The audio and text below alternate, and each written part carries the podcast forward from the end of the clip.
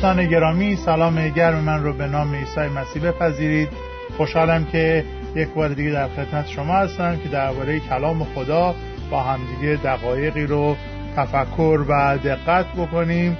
اگر که برای نخستین باره که به این درس ملحق میشین قبل از هر چیز اجازه بدید که به شما خیر مقدم بگم و بگم که خیلی خوشحالم که در خدمت شما عزیزان هستم. ما از شش جلسه پیش به این سو درباره زندانهای کتاب مقدس تفکر می کردیم. شاید بپرسید منظور چیه؟ مگر در کتاب مقدس هم زندان هست؟ مگر در کتاب مقدس شما مسیحی ها یا ما مسیحی ها صحبتی از زندان و حبس و مکافات و شکنجه و اینها هستش؟ نه در کتاب مقدس چیزی به نام زندان انداختن وجود نداره. قوانین جزای کتاب مقدس جایی برای حبس و اینها ندارن. ولی در کلام ما مشاهده می‌کنیم افرادی که به دلایل مختلف به زندان انداخته شدند. ببینید ما آدما آزادیمون برامون خیلی مهمه. آزادی که از اون هدایایی که واقعا خدا به ما داده و ما آزاد خلق شدیم اراده آزاد داریم و گرفتن اون آزادی سلب اون آزادی واقعا یک بلای سختیه و زمانی که کسی به هر شکلی اون آزادی رو از انسان بگیره واقعا اون انسان رو در سختی قرار میده. به همین علته که وقتی که در سیستمای حقوقی بخوان یک نفر رو تنبیه بکنند او رو به زندان میاندازند. خیلی موقع ها این زندان ها بر حقه خیلی موقع ها به ناحق افراد به زندان میافتند.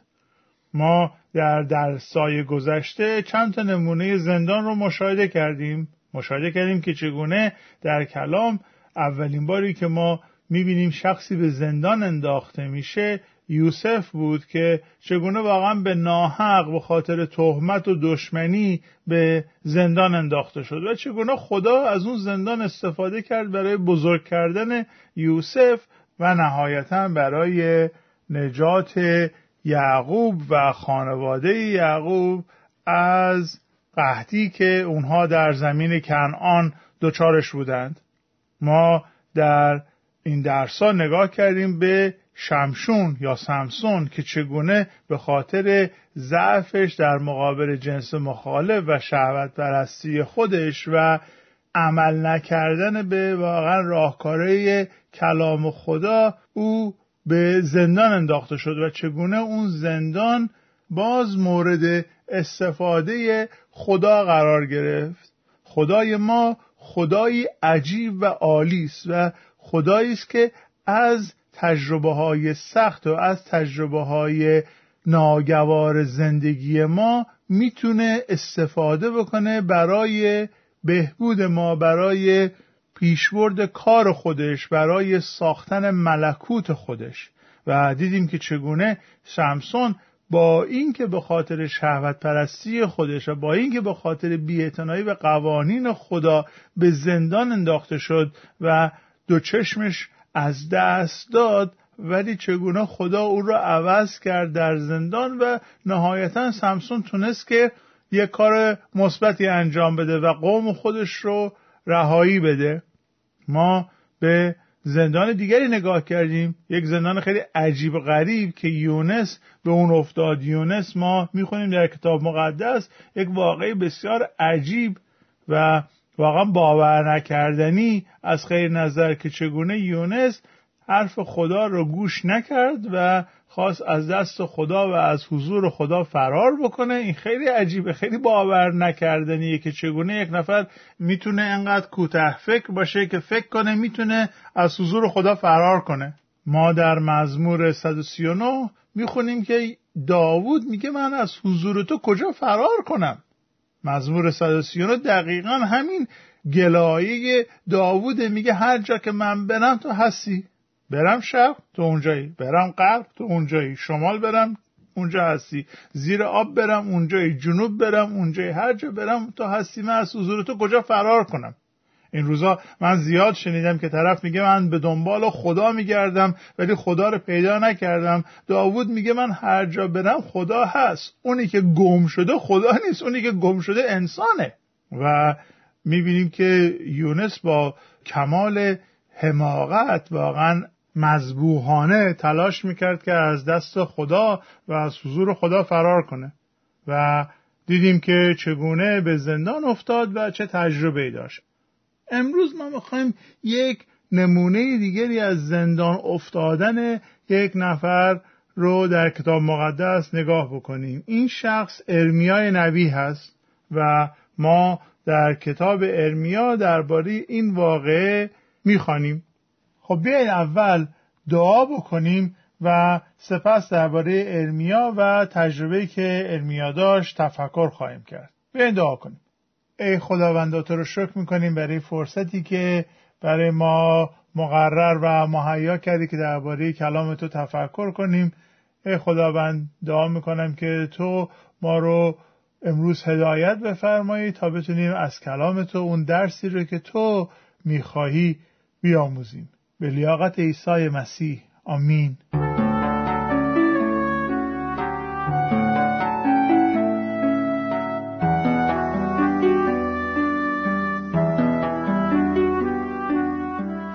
در زمان بسیار مشکلی زندگی می‌کرد. موقعیت خیلی خاصی بود اون زمان.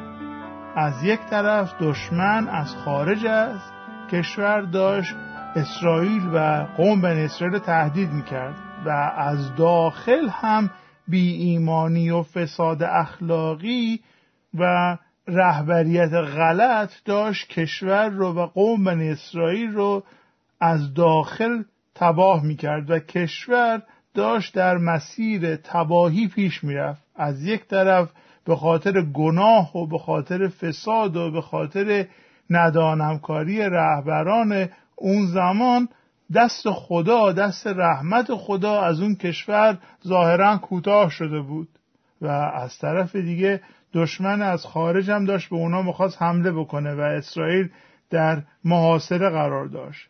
ارمیا به خوبی می‌دونست که در اون زمان حرف خدا رو زدن مساوی است با زحمت و سختی تحمل کردن. برای همینه که در جواب ببینید آیه 6 میگه؟ در جواب گفتم ای خداوند متعال من خیلی جوان هستم.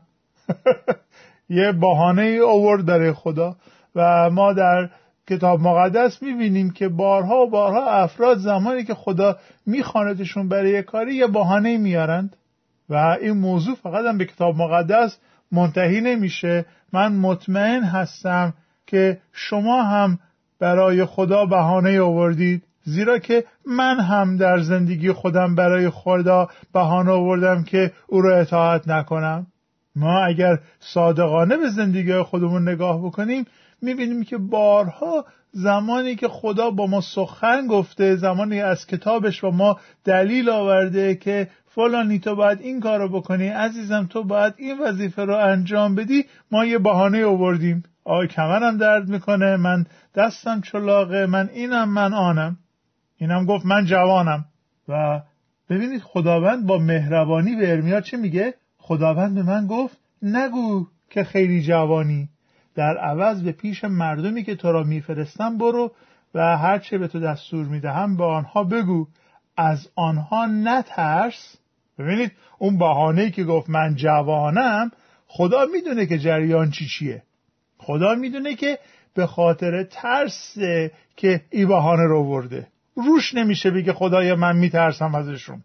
روش نمیشه بگه که خدایا من می‌دونم هر کی که به نام تو حرف بزنه اینجا مورد مخالفت و مورد جفا و مورد سختی قرار می‌گیره. یه بهانه آورد که من جوانم و خدا میگه ازشون نترس. من می‌دونم که جریان چی چیه.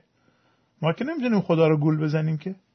خدا تا کنه واقعیت زندگی های تمام ماها رو می‌دونه. و اینجا هم خدا با مهربانی بهش میگه نترس چون که من با تو خواهم بود و از تو حمایت خواهم کرد. من خداوند چون این گفتم. خداوند میگه و مهر می‌زنه سخن خودش رو. خداوند به ارمیا میگه حقایق رو از قول من بازگو کن. پیغام من رو به اینها بده. و ارمیا داشت حقایق رو به زبان می آورد و وقتی که فساد زیاد باشه وقتی که تباهی زیاد باشه وقتی که غرور و اینها در کار باشه مردم از حرف حقیقت خوششون نمیاد. شنیدین مسئله که میگه حقیقت تلخ است؟ حقیقت بسیار شیرینه. اگر ما در مسیر حقیقت راه بریم. عیسی مسیح میگه من راه و راستی و حیات هستم. عیسی حقیقته. عیسی میگه حقیقت را خواهید شناخت و حقیقت شما را نجات خواهد داد. راستی از سوی خداست. کلام خدا شریعت خدا راستی خدا. در مزمور 19 هم می‌خونیم که از اصل شیرین تره زمانی که من ریگی به کفشم باشه زمانی که من یه کلکی تو کارم باشه زمانی که من در مسیر تباهی و گناه و دروغ پیش میرمه که حقیقت برام تلخه. حقیقت تلخ نیست. برای کسی که در مسیر خدا حرکت می‌کنه برای کسی که از راستی نمیهراسه برای کسی که مکر و دروغ و ریا پیشه کرده هستش که حقیقت تلخه. و ارمیا چون در اون زمان شروع کرد به حقیقت گویی و مشکلات قوم بنی اسرائیل رو پیش چشمشون داشت روشن می‌کرد و میگفتش که این اتفاقاتی که داره میفته تصادفی نیست. شما گناه کردید و باید توبه بکنید. و تا زمانی که توبه نکردید این بلاها از شما دور نخواهد شد. و این حقیقت گویی به مذاق مردم و پادشاه آن زمان تلخ آمد و او رو به زندان انداختند. و ارمیا می‌دونست که این کار کار بسیار خطیریه و شروع کرد از این قضیه از این دعوت سرباز زدن. چه بسیار مواقعی که خدا من و شما رو به خدمت خودش می‌خونه. و من و شما ممکنه بهانه بیاریم که خداوند من جوانم من پیرم من زنم من بچه هستم من کمرم درد می‌کنه من که مرد بزرگم و این کارا از من ساخته نیست و این کار جووناست یا کار زناست و غیره. اینا همه از ترس سرششمه می‌گیره. ترس زندان بزرگیه که خیلیا در این زندان اسیر هستند. من دوستی داشتم که سیگاری بود و من تشویقش می‌کردم که سیگارش رو ترک بکنه چون خیلی صرفه می‌کرد و من می‌دیدم که انقریبه که این دچار ناراحتی ریه بشه. چون خود من یه زمانی سیگاری بودم و خود من با اینکه سالهاست که سیگار ترک کردم ولی آرزه ریوی هنوز با هم هست. و بهش می‌گفتم سیگار ترک بکن. و می‌دونید چه بهانه می آورد خیلی بهانه جالبی داشت. میگفتش که من نمی‌خوام سیگار ترک بکنم چون اگر که بخوام سیگار ترک بکنم و بچه هم ببینن که من سیگار ترک کردم و دوباره برگشتم بچه هم می‌بینن که من به این قضیه خیلی معتاد و وابسته هستم. حالا نگاه می‌کنم میگم بابام سیگار می‌کشه ولی اگه من ترک کردم و برگشتم میگم بابا معتاده و من نمی‌خوام بچه هم فکر کنم من معتادم. بهش می‌گفتم برادر این حرف بسیار بیپایه و اساسه و مسئله اینه که وقتی که ما بخوایم یه بهانه بیاریم برای یه کار درست رو انجام ندادن بسیاری از مواقع بهانه های ما بیپایه هستش بهانه های ما مسخره هستش و بعضی موقع بهانه های ما حتی ممکنه توهینآمیز باشه برای خدا. پس تشویقتون می‌کنم قبل از اینکه بهانه بیارید راجبش فکر بکنید. ارمیا در عین حال می‌دونست که در این مسابقه و مبارزه از هر طرف قرار سختی بکشه و از هر طرف با شکست روبرو خواهد شد. از یک طرف می‌دونست که پادشاه قوم مخالف خداست. مردم هم مخالف خدا هستند و می‌دونست که اگه پیغام خدا رو برای مردم ببره مردم حرف او رو نمیشنوند. اگه پیغام خدا رو پلوی پادشاه ببره پادشاه هم حرف او رو نمیشنوه. می‌دونست که حتی اگه به خدا بخواد شکایتم بکنه در اون بس خدا پیروز میشه. پس این وسط خودش رو خیلی واقعا تنها حس می‌کرد و فکر می‌کرد که همه دنیا بر علیه او هستن حتی خدا بر علیه اوه. ببینید بعضی موقع ها شما و من ممکنه این فکر رو بکنیم که تمام دنیا بر علیه ما بسیج شدن و حتی خدا هم به ما پشت کرده. اینجاست که ما در فصل دوازده می‌خونیم که چگونه ارمیا با خدا شروع می‌کنه به بحث کردن. به فصل دوازده کتاب ارمیا نگاه کنید. میگه ای خداوند اگر با تو بحث کنم تو همیشه پیروز می‌شوی. با وجود این در مورد عدالت از تو پرسشی دارم. چرا بدکاران کامروا و خیانتکاران موفقند؟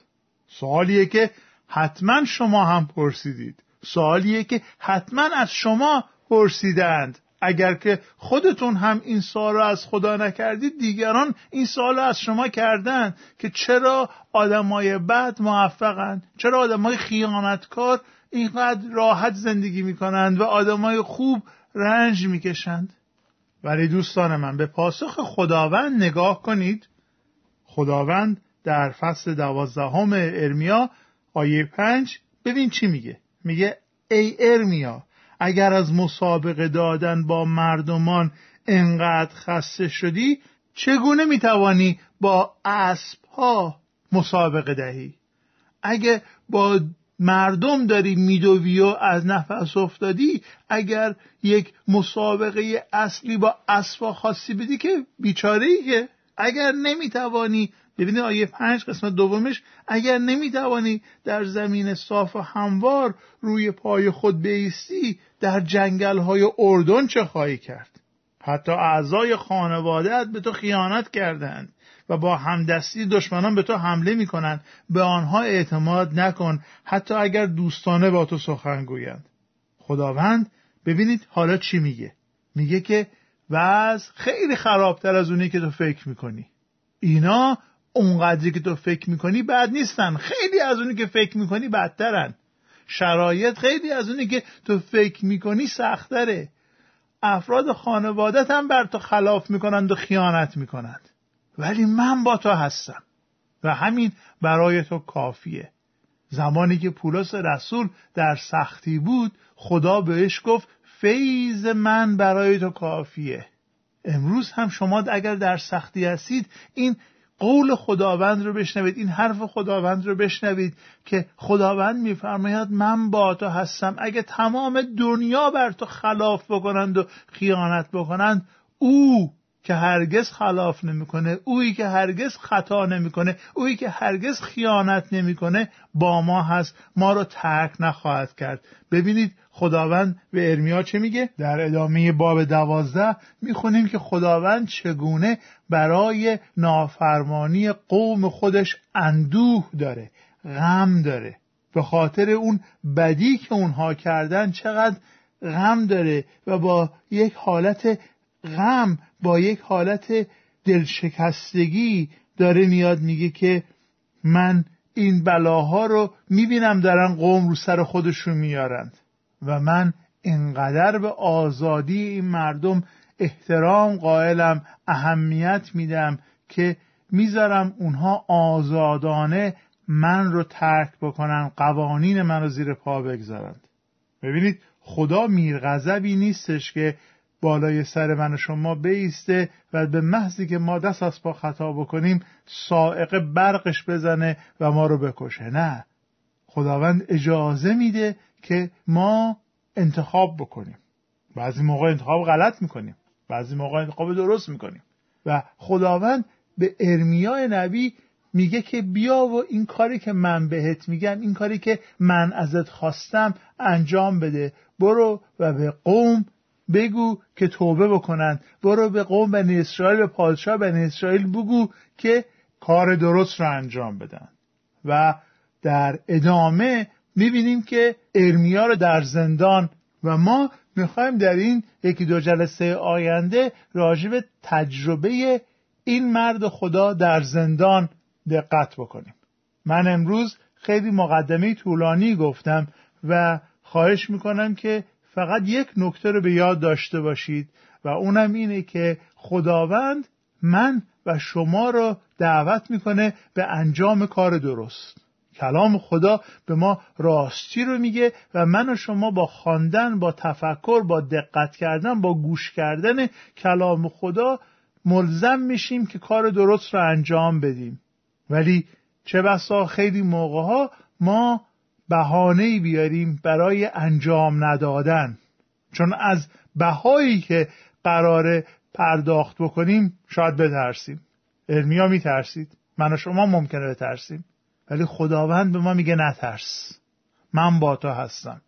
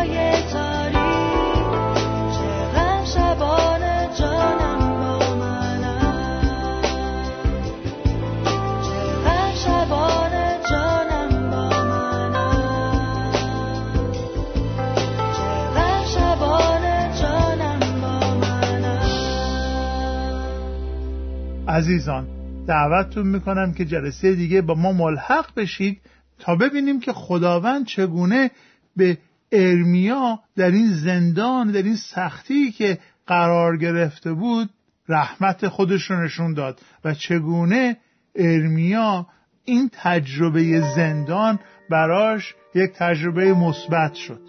پس خواهش می‌کنم که جلسه آینده به ما ملحق بشید و دعا می‌کنم که فیض مسیح همیشه همراه شما عزیزان باشه حتی در سختترین ساعتهای زندگیتان.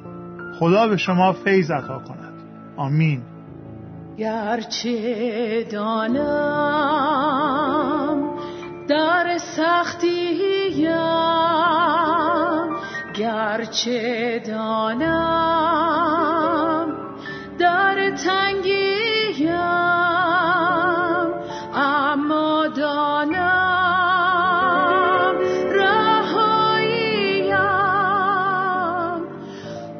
جانب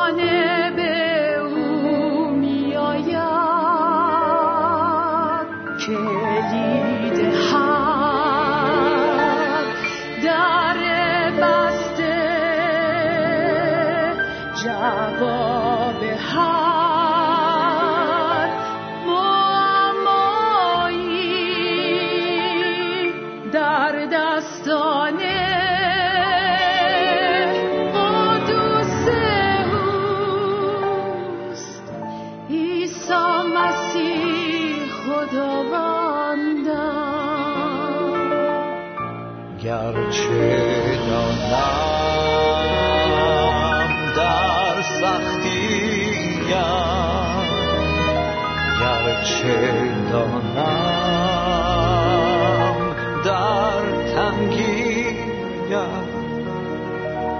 اما دانم رهاییم از جانب